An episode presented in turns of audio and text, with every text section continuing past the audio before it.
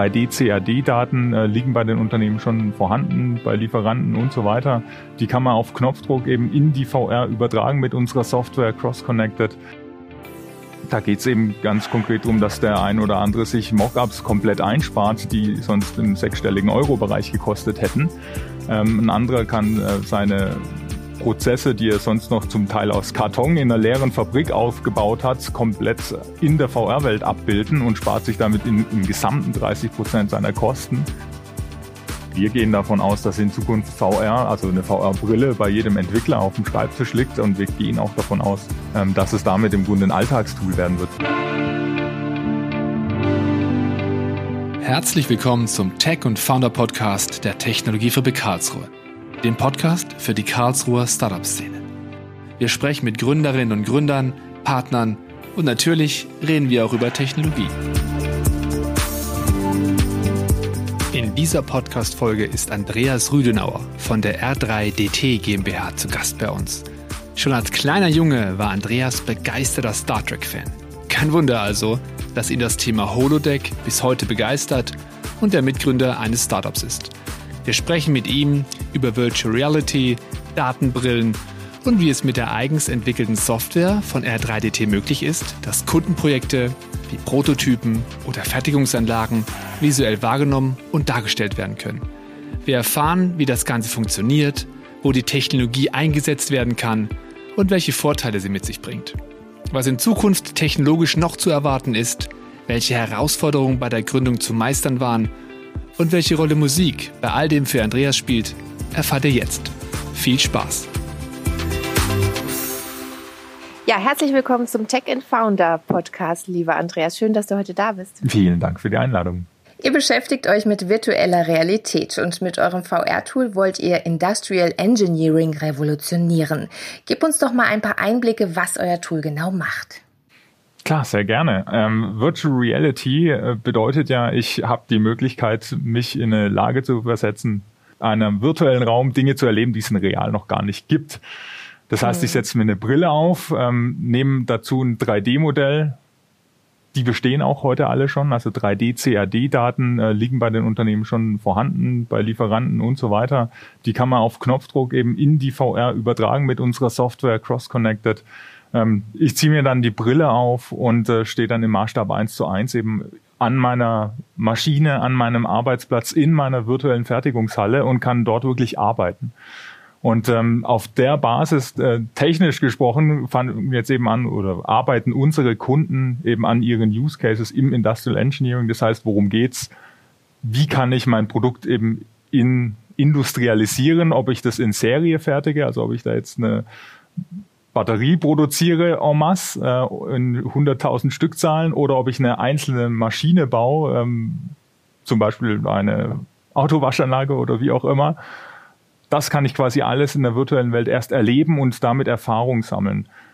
Was ist der wesentliche Case dahinter? Wenn ich was natürlich virtuell erleben kann, dann kann ich früh in der Planungsphase, in der Entwicklungsphase Fehler machen, die ich in der Realität später mhm. nicht mehr machen muss. Weil das ist genau der Stand, wie es im Breiten heute noch ist. Man baut sich Prototypen auf, man baut sich vielleicht auch das reale Produkt auf um äh, und stellt dann fest, dass es eben doch nicht so aussieht oder es doch noch Schwierigkeiten gibt, dass ich vielleicht doch nicht äh, den einen oder anderen Prozess so toll ergonomisch ausführen kann. Vielleicht ist, kann ich gar nicht rankommen, wenn ich jetzt äh, meine Ölpumpe wechseln muss oder den Ölfilter wechseln muss.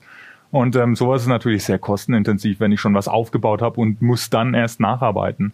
Und zeitintensiv, ja. Und zeitintensiv, ganz genau. Und das ist natürlich das Schöne dann im VR-Tool, vor allem weil es so einfach ist bei uns. Ich drücke wirklich auf den Knopf und kann eben direkt arbeiten. Ähm, und das äh, ist eben absolut äh, noch ein Novum in der Industrie ähm, mit eben der VR-Szene, die sich ja in den letzten Jahren oder ist ja im letzten Jahrzehnt ja aufgetan hat in die Breite. Ähm, und genau das sind so die wesentlichen Anwendungsfelder in diesem Industrialisierungsprozess. Also von der ersten Idee, ich habe ein Produkt und muss schauen, wie ich das produziere, wie ich es aufbaue, bis eben hin zu einem Aufbau vom Produkt, was ich auch alles virtuell planen kann. Ihr sagt ja selbst, ähm, jeder kann euer Tool im Alltag schnell einsetzen. Das klingt sehr selbstbewusst. Ähm, denkst du, dass äh, die Unternehmen schon so weit sind, dass sie wirklich, dass es wirklich jeder einsetzen kann? Ganz klar, also das, deshalb stehen wir heute hier. Es setzt natürlich noch nicht jeder ein, äh, deshalb äh, wir zeichnen uns auch nach Aber ist jeder in der Lage dazu? als Startup. Genau, also die Grundlage sind ja im Grunde diese 3D-CAD-Daten, die aus der Konstruktion stammen. Und äh, das ist eigentlich seit äh, 10, 20 Jahren Standard, dass die mhm. Unternehmen diese Daten haben. Und ähm, auf dieser Basis können die dann zusammen mit der entsprechenden VR-Hardware und unserer Software heute genau anfangen zu arbeiten in VR. Du hast es schon ein bisschen angedeutet, wo die Vorteile bei, bei virtuellen Prototypen liegen. Ähm, was habt ihr da für eine Einschätzung seitens eurer Kunden dazu? Ja, von unseren Kunden bekommen wir und sind natürlich auch äh, streng bemüht, da die, die konkreten Mehrwerte dann wieder zurückzubekommen und natürlich auch das wiederzuspiegeln. Und das ist ähm, schön, was wir da hören von Kunden, die es jetzt schon eben länger nutzen, die es auch intensiv nutzen, zum Teil äh, täglich, äh, manche wöchentlich. Ähm, da geht es eben ganz konkret darum, dass der ein oder andere sich Mockups komplett einspart, die sonst im sechsstelligen Euro-Bereich gekostet hätten. Mhm. Ähm, ein anderer kann äh, seine Prozesse, die er sonst noch zum Teil aus Karton in einer leeren Fabrik aufgebaut hat, komplett in der VR-Welt abbilden und spart sich damit in, im gesamten 30 Prozent seiner Kosten. Und äh, andere Kunden, äh, die sich äh, quasi auch aufgrund der Zeit, die du ja schon gesagt hast, äh, Zeit äh, deutlich schneller werden, weil sie im Grunde im VR eben auch häufiger iterieren können. Das heißt, ich habe im VR einen Fehler entdeckt, den kann ich quasi direkt im CAD ändern und schaue mir den wieder in VR an. Das geht innerhalb von ein paar Minuten wenn man so möchte. Und äh, ich muss da jetzt nicht erst äh, stundenlang einen Prototyp umbauen. Das heißt, auch da die Zeiteinsparung ist ein wesentliches ähm, Thema und wir sehen bei unseren Kunden, das geht auch bis zu ähm, 75 Prozent der ursprünglichen Zeit wurde eingespart.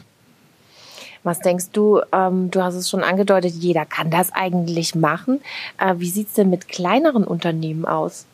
die jetzt nicht im mittelständischen Bereich sind, sondern wirklich klein, könnten Sie das auch für sich nutzen? Würden Sie da auch diese, diese Kostenersparnis und Zeitersparnis haben dadurch? Oder meinst du, das steht nicht in Relation? Also also wir haben ja einen Grundsatz und das heißt, das Tool ist äh, für jeden, das ist äh, für jede Person, aber auch für jede Unternehmensgröße. Ähm, das kann jeder anwenden, kann es überall anwenden, äh, egal wo er ist und zu jeder Zeit in, in seinem Planungsprozess. Und ähm, das ist definitiv auch für kleine Unternehmen möglich. Ähm, der kleinste, das kleinste in Anführungsstrichen Unternehmen in unserem Portfolio hat knapp 100 Mitarbeiter. Ähm, das heißt, eine gewisse Größe muss schon mhm. da sein. Wie gesagt, das müssen ja auch diese 3D-CAD vorhanden sein. Mhm. Ähm, aber das ist ja auch genau das Ziel und das, das Großartige an der, an der Software, dass man das grundsätzlich überall einsetzen kann. Das sind wir natürlich heute noch nicht, aber dafür sind wir ja da, um es in die Breite zu bringen. Genau, das macht ihr jetzt auch. Wie, wie lange macht ihr das jetzt schon?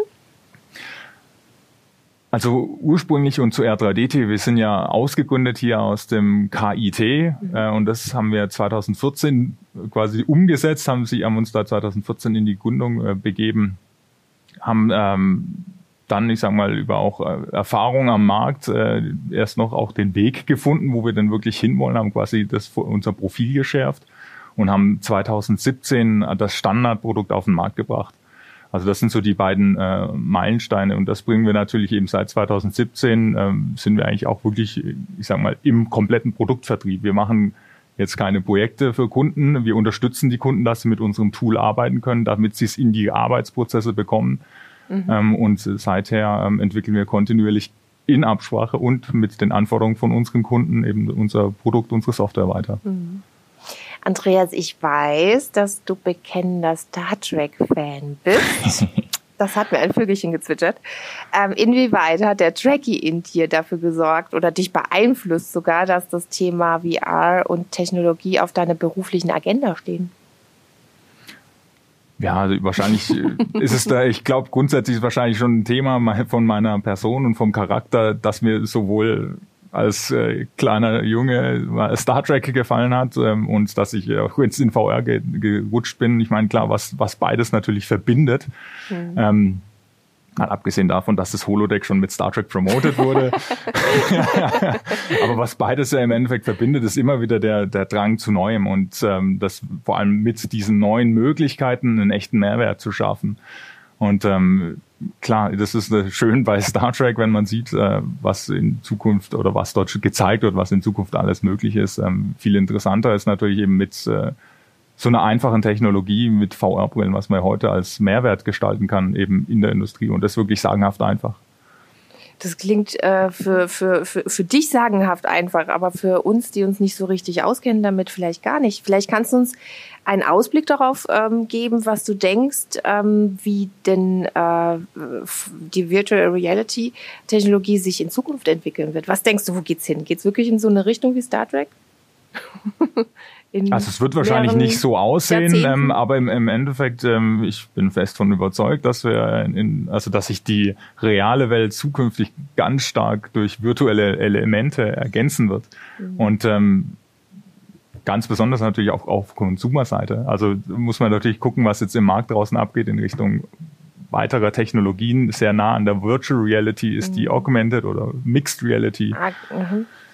Das und, ist das ähm, mit dem Handy, ne? wo man durch das Handy schauen kann und zum Beispiel durch den Bildschirm. Ganz genau, so ist ja Augmented Reality. Mhm. Ähm, bedeutet ja, ich erweitere mir meine reale Welt eben um mhm. digitalen Content und ähm, da wird's und gibt's auch schon heute die eine oder andere Brille, die sowas tut. Ähm, von Microsoft, von großen Herstellern.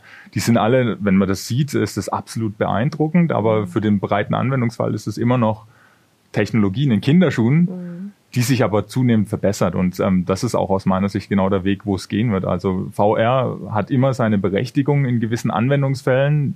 Die Hardware wird sich im Endeffekt äh, zusammenwachsen oder wird aus meiner Sicht zusammenwachsen eben mit diesen Augmented Mixed Reality Technologien. Ähm, und äh, also wir gehen davon aus, dass in Zukunft VR, also eine VR-Brille bei jedem Entwickler auf dem Schreibtisch liegt. Und wir gehen auch davon aus, ähm, dass es damit im Grunde ein Alltagstool werden wird in den Unternehmen ähm, mal nur ein kleiner Ausblick, was jetzt gerade auch in der Tech-Szene da abgeht. Das kann ich mir jetzt quasi heute schon so eine VR-Brille aufziehen und sehe dann durch die VR-Brille, also durch die virtuelle Welt, sehe ich wieder die reale Welt und kann mir dann eben zu meinem realen Laptop eben noch einen virtuellen Bildschirm dazu blenden. Und ich sehe jetzt dich zum Beispiel und mhm. sehe den virtuellen Bildschirm, kann meinetwegen ja, mir noch an meine reale Tastatur virtuelle Knöpfe hinzufügen und damit interagieren. Das heißt, ähm, einfach solche Elemente zeigen einfach, das kann schon zu einem ganz immensen Wandel führen ähm, in unserem Privatleben, auch im Umfeld. Hängt aber natürlich davon ab, wie jetzt die Hardware-Welt auch sich weiterentwickelt. Das heißt, die Anwenderwelt wird sich vielleicht dadurch stark verändern und eben auch die Unternehmen werden in Zukunft durch ähm, Virtual Reality geprägt werden. Ne? Genau, also Virtual Reality oder wie auch immer man die Technologie mhm. dann nennt, wenn sie sich weiterentwickelt, ob das äh, ja, Mixed Reality, mhm. Augmented Reality, die Technologien werden da zusammenwachsen. Mhm. Das heißt, die hängen eng miteinander zusammen. Ähm, es, das ist ein super spannender Bereich, in dem ihr gegründet habt. Welche Herausforderungen hattet ihr in diesem Bereich als Gründer in den vergangenen Jahren? Was würdest du sagen, was waren die größten, größten Herausforderungen? Also man muss ja, wenn man es auch ein bisschen beobachtet hat, 2013 äh, kam so das erste Entwicklerkit von dieser Oculus äh, Rift damals raus. Ähm, ähm, und damit hat eigentlich auch dieser große Hype begonnen ähm, über VR.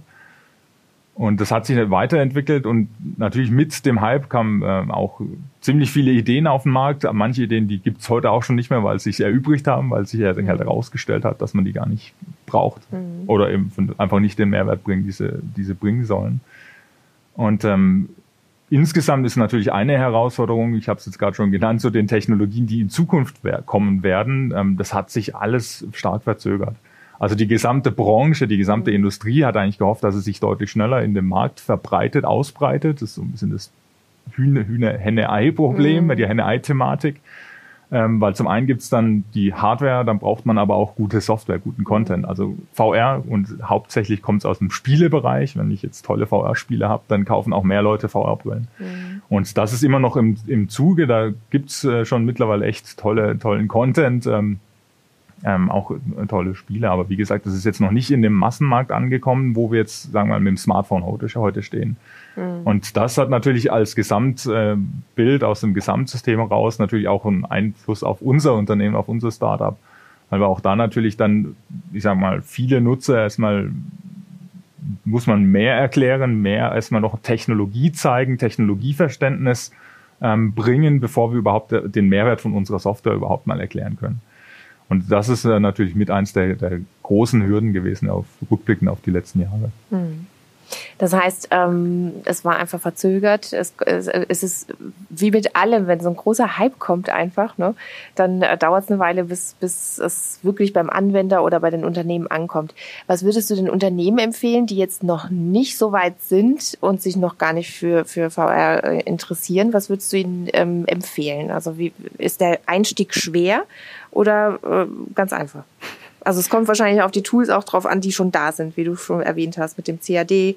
Aber was ist, wenn das alles nicht vorhanden ist, man aber trotzdem die Technologie anwenden möchte oder braucht? Gibt es da irgendwie?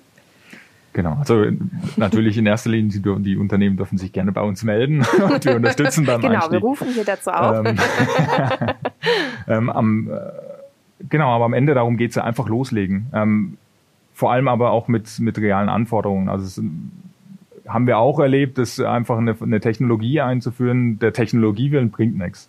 Also man muss schon ein echtes Problem haben, man muss auch echte Herausforderungen im Alltag haben, die man dann mit der Technologie lösen kann. Mhm. Ähm, heißt also, wir gehen auch jetzt in der, in der Entwicklung so weit, dass man sagen kann, ich brauche jetzt vielleicht nicht selber die 3D-Daten alle zu haben, sondern kann mir einen Teil aus, sagen wir schon vorhandenen Bibliotheken aus dem Internet ziehen mhm. von solchen 3D-Daten und kann damit meine Werkshalle planen oder mein Linienlayout mhm. als ein Beispiel. Ähm, hat natürlich viele Facetten, aber und das ist eigentlich das Wesentliche, man muss einfach loslegen. Am Ende heißt dann, kann man sich überlegen, was man will. Es kommt immer darauf an, die Technologie im eigenen Unternehmensprozess wirklich zu evaluieren. Mhm. Und da ähm, haben wir eigentlich mittlerweile sehr gute Erfahrungen. Also unsere Kunden, äh, da starten auch große Unternehmen, jetzt wie Daimler, Bosch, ZF Conti mit einer Lizenz Nummer eins, ähm, die, wo man einfach mal anfangen muss. Ähm, aber das breitet sich dann entsprechend über die Nutzung auch mit aus. Heißt also am Endeffekt, der Mehrwert äh, kommt dann beim Doing. Ähm, oder anders gesagt, der Appetit kommt beim Essen. das stimmt. Ist dann tatsächlich ähm, dann eine schöne Metapher, die auch gut passt bei der Technologie. Nimm uns doch mal mit, ohne jetzt eine Brille aufzuhaben, was beim Zuhören auch gar nicht möglich ist für unsere Zuhörer. Nimm uns mal mit virtuell in euren Arbeitsalltag. Wie sieht so ein Tag bei euch aus? Der Arbeitsalltag bei uns, also ich meine, wir sind ja jetzt ein Team, äh, von knapp zehn Leuten. Mhm. Und ähm, ja, also Arbeits gut, Alltag ist natürlich auch noch relativ nach der, wir sind ja noch gerade in der Postwelle äh, der, der Corona-Krise. Mhm. Und ähm, klar, das war natürlich dann bei uns auch stark geprägt von Homeoffice-Tätigkeiten und so weiter. Aber ich meine, grundsätzlich es ist ja einfach, wie es ist. Am Endeffekt müssen wir raus zum Kunden und wenn wir jetzt nicht raus zum Kunden dürfen, dann werden wir natürlich gucken, wie wir den Kontakt zum Kunden herstellen, heißt telefonisch oder dass wir dem Kunden mal eine VR-Brille zuschicken, so dass er selber den, mhm. äh, das Erlebnis äh, bekommen kann. Und äh, natürlich haben wir da am Ende ähm, zwei wesentliche Prozesse bei uns. Das ist eben der Kunde, der steht voll im Fokus äh, und dem Kunden äh, eben diesen Mehrwert auch zu verbringen, natürlich unser Produkt zu verkaufen und zum anderen eben die Produktentwicklung und im Grunde da die, die Schnittstelle dazwischen ist natürlich auch immens wichtig. Und ich sage mal, darum dreht sich natürlich alles im Tagesgeschäft. Ansonsten als Startup halten wir natürlich möglichst unsere Prozesse schlank, um, äh, weil alles andere hat natürlich auch keinen, keinen echten Mehrwert. Für uns nicht, für den Kunden nicht. Und das, darum geht es, dass der Kunde einen Mehrwert kriegt. Mm, was sind denn so typische Reaktionen, wenn ihr so eine VR-Brille quasi verschickt? Also was ist so eine typische Reaktion vom Kunden, wenn der das äh, das erste Mal ausprobiert hat? Ja, das Interessante, vielleicht einfach da noch von der letzten Messe, die, wo wir jetzt im Oktober 2019 waren, ist schon eine Weile her, aber auch da immer wieder interessant. Man sieht einfach Menge Leute am Messestand vorbeilaufen ähm, und wenn man dann ins Gespräch kommt, ähm, hätte niemand, also die meisten haben immer noch, würden immer noch nicht vermuten, dass sowas heute schon möglich ist, mhm. dass eine VR-Technologie auch so einfach zu nutzen ist, dass die so einfach einzuführen ist und dass die Hürde natürlich extrem so nieder ist. Das ist, wie gesagt, noch die Erwartungshaltung, die wir draußen äh, erkennen. Und wenn man dann, sag mal, so eine Messebesucher ein paar Minuten das äh, Tool erklär, erklärt hat und was man damit macht, dann ist dem sofort klar, dass es braucht und dass der Mehrwert im Alltag kommt. Also das ist, äh, das ist immer noch ein interessantes Learning, auch wie nochmal zu der Frage, wo steht man denn technologisch heute und wo steht die Technologie quasi im Gesamtmarkt. Gibt es denn irgendein Buch oder einen Podcast, den du sehr gerne magst und uns empfehlen könntest? Wahrscheinlich in Zukunft diesen hier, aber auf die Frage heute. Ähm, Ja, also ich bin selber, wenn ich äh, früher viel unterwegs war, ich sag, vor Corona ähm, im Auto, bin ich ein großer Fan von Hörbüchern, äh, weil man das natürlich mit on the fly einfach mitnutzen kann, um diese Zeit im Auto da zu nutzen. Und äh, ich sag mal, klar, neben der typischen Startup-Literatur, die man natürlich heute auch schon hoch und runter kennt, ähm, ähm, fand ich äh, sehr beeindruckend oder hat mich da auch nachhaltig mit beeinflusst. Das äh, Buch von Ben Horowitz, äh, das heißt The Hard Thing About Hard Things. Also ähm, spricht im Endeffekt da darüber, was äh, alles schiefgehen kann in einem Startup und äh, wie er in seiner Vergangenheit da darauf reagiert hat. Und ähm, das sagen wir, ist wirklich herausstechend aus vielen. Ansonsten höre ich mir auch gern viel Autobiografien an, natürlich von bekannten mhm. Gründerpersönlichkeiten, aber generell von Personen, weil ich glaube, man kann immer viel lernen, vor allem mitnehmen, was haben andere gut gemacht, was ist bei anderen nicht gut gelaufen und wie haben sie individuell darauf reagiert. Und ähm, sagen wir so im Gesamten. Aber die Frage war ja eins, das habe ich jetzt genannt. ja, äh, interessant. Ging denn bei euch irgendwas schief? Weil du es gerade erwähnst und habt ihr daraus dann gelernt? Also gab es irgendwas, wo so richtig daneben gegangen ja, klar, ist, wo du sagst, Startup ja, ich glaube immer dauernd was äh, daneben. Äh, Startup heißt lernen, Startup heißt ja vor allem mhm. Fehler machen ähm, und äh, auch ja, die, vor allem die Fähigkeit und die Möglichkeit zu haben, da schnell drauf zu reagieren. Also ich meine, das, das sind natürlich viele, viele Kleinigkeiten, weil man es auch noch nicht gemacht hat das Unternehmen, äh, wie gesagt, habe ich vor sechs Jahren gegründet und äh, da quasi als Ingenieur in quasi in das Unternehmertum geworfen. Da gibt es viele Themen, also immer Retrospektive, nachher ist man immer schlauer. Das stimmt. ähm, aber es jetzt, gibt jetzt kein einzelnes Event, wo ich sagen würde, ähm, war so um Gottes Willen, das mies, war ne? Mhm. genau, da ist es vollkommen schief gegangen ähm, oder wie gesagt, äh, Genau, also das, wie gesagt, das ist ein Lern Learning and Doing, Learning by Doing, ganz mhm. viel. Ähm, anderes Thema ist natürlich dann, dass man auch möglichst versucht, Fehler zu vermeiden, die andere schon gemacht haben und bekommt dann tolle Coaches und hat tolle Coaches. Mhm. Ähm, das ist natürlich auch, was wir, was wir immer wieder versuchen, auch mit ranzuholen, wenn es dann Sinn macht. Hat dich denn da ein Coach besonders geprägt in deiner Zeit als Startup? Hat dich da irgendwie eine Person oder, oder ein Ereignis sehr geprägt? Also wir haben einen, uns ganz bewusst einen, einen Vertriebscoach mit reingeholt, ähm, einfach weil wir waren keine Vertriebler und mhm. äh, genau, das wie gesagt als reines Tech-Team äh, haben wir da erstmal keine, keine Erfahrung und Experience gehabt. Und das hat uns extrem weitergeholfen.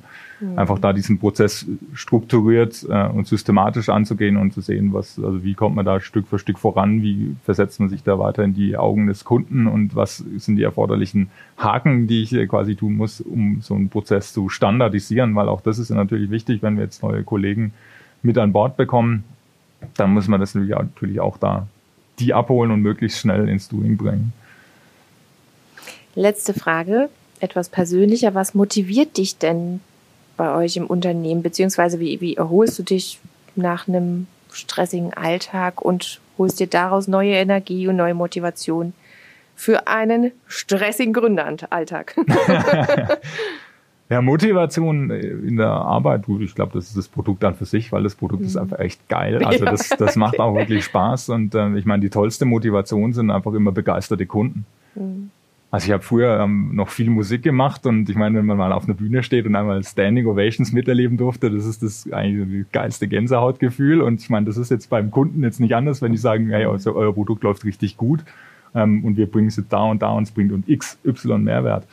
Ähm, das ist schon wirklich so die Begeisterung, die einen im Alltag immer wieder treibt. Ähm, und ähm, klar, ich meine, Auszeit braucht jeder. Ähm, auch das ist natürlich extrem wichtig. Ich habe äh, Frau und zwei Kids. Äh, das ist mein, mein hauptsächlicher Ausgleich, also noch kleine Kids.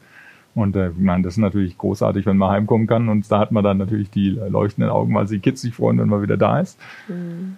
Ähm, und natürlich, ja, Sport mache ich noch, soweit es die Zeit zulässt, ähm, alleine oder mit den Kindern. Und ähm, das gibt immer wieder Kraft für, für weitere, weitere Unternehmungen. Eigentlich war es meine letzte Frage, aber jetzt muss ich doch nochmal nachhaken. Du standst auf der Bühne? Was hast du denn da gemacht? Das wollen wir jetzt doch noch wissen.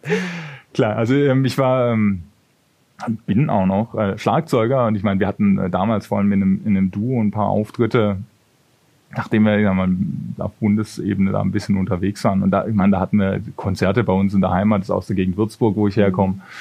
Und ähm, ja, das gab schon das ein oder andere tolle Konzert, wo auch wirklich die Leute begeistert waren. Und äh, also es ging alles in Richtung klassische Musik oder mhm. wie auch immer, äh, Duette, die man äh, damals gespielt hat.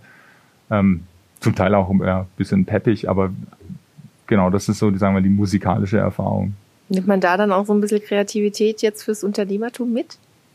Ganz klar. Also da bin ich auch felsenfest, felsenfest von überzeugt. Wir könnten ja bei uns im Unternehmen auch fast eine Band gründen, weil wir so viele Musikbegabte hätten. Also wenn's, wenn wir mal noch, noch mehr Zeit haben, äh, wissen wir, was da tun. Ähm, nee, klar. Also ich, ich finde, äh, da ist natürlich Musik ein, ein toller Anker und äh, vor allem hilft ja viel für, für Kreativität. Also ist auch gehört viel dazu, vor allem wenn man es intensiv betreibt. Also da gehört eine Hartnäckigkeit dazu, weil auch da gibt's Hochs und Tiefs. Ähm, da gehört natürlich auch äh, ja, ich sag mal, die, die Empathie dazu, um sein Instrument zu verstehen, sein Instrument richtig zu können, ob das Instrument die eigene Stimme ist, wenn man Rockstar ist, oder, mhm. oder ein, ein, Schlagzeug, das auch jetzt nicht nur zum Draufhauen ist, also es mhm. ist mehr als äh, das Schlagen an für sich. Da nimmt man schon viel mit, ja. Vielen Dank, Andreas, dass du heute bei uns warst. Ja, sehr gerne. Und wie immer gibt's in den Show Notes dieser Episode alle Infos zu Andreas und R3DT zum Nachlesen. Bis zum nächsten Mal, das war's von uns. Tschüss. Schön, dass du bis jetzt dabei geblieben bist. Falls du uns Feedback geben möchtest oder Anregungen hast, dann sende uns gerne eine E-Mail an podcast.technologiefabrik-ka.de.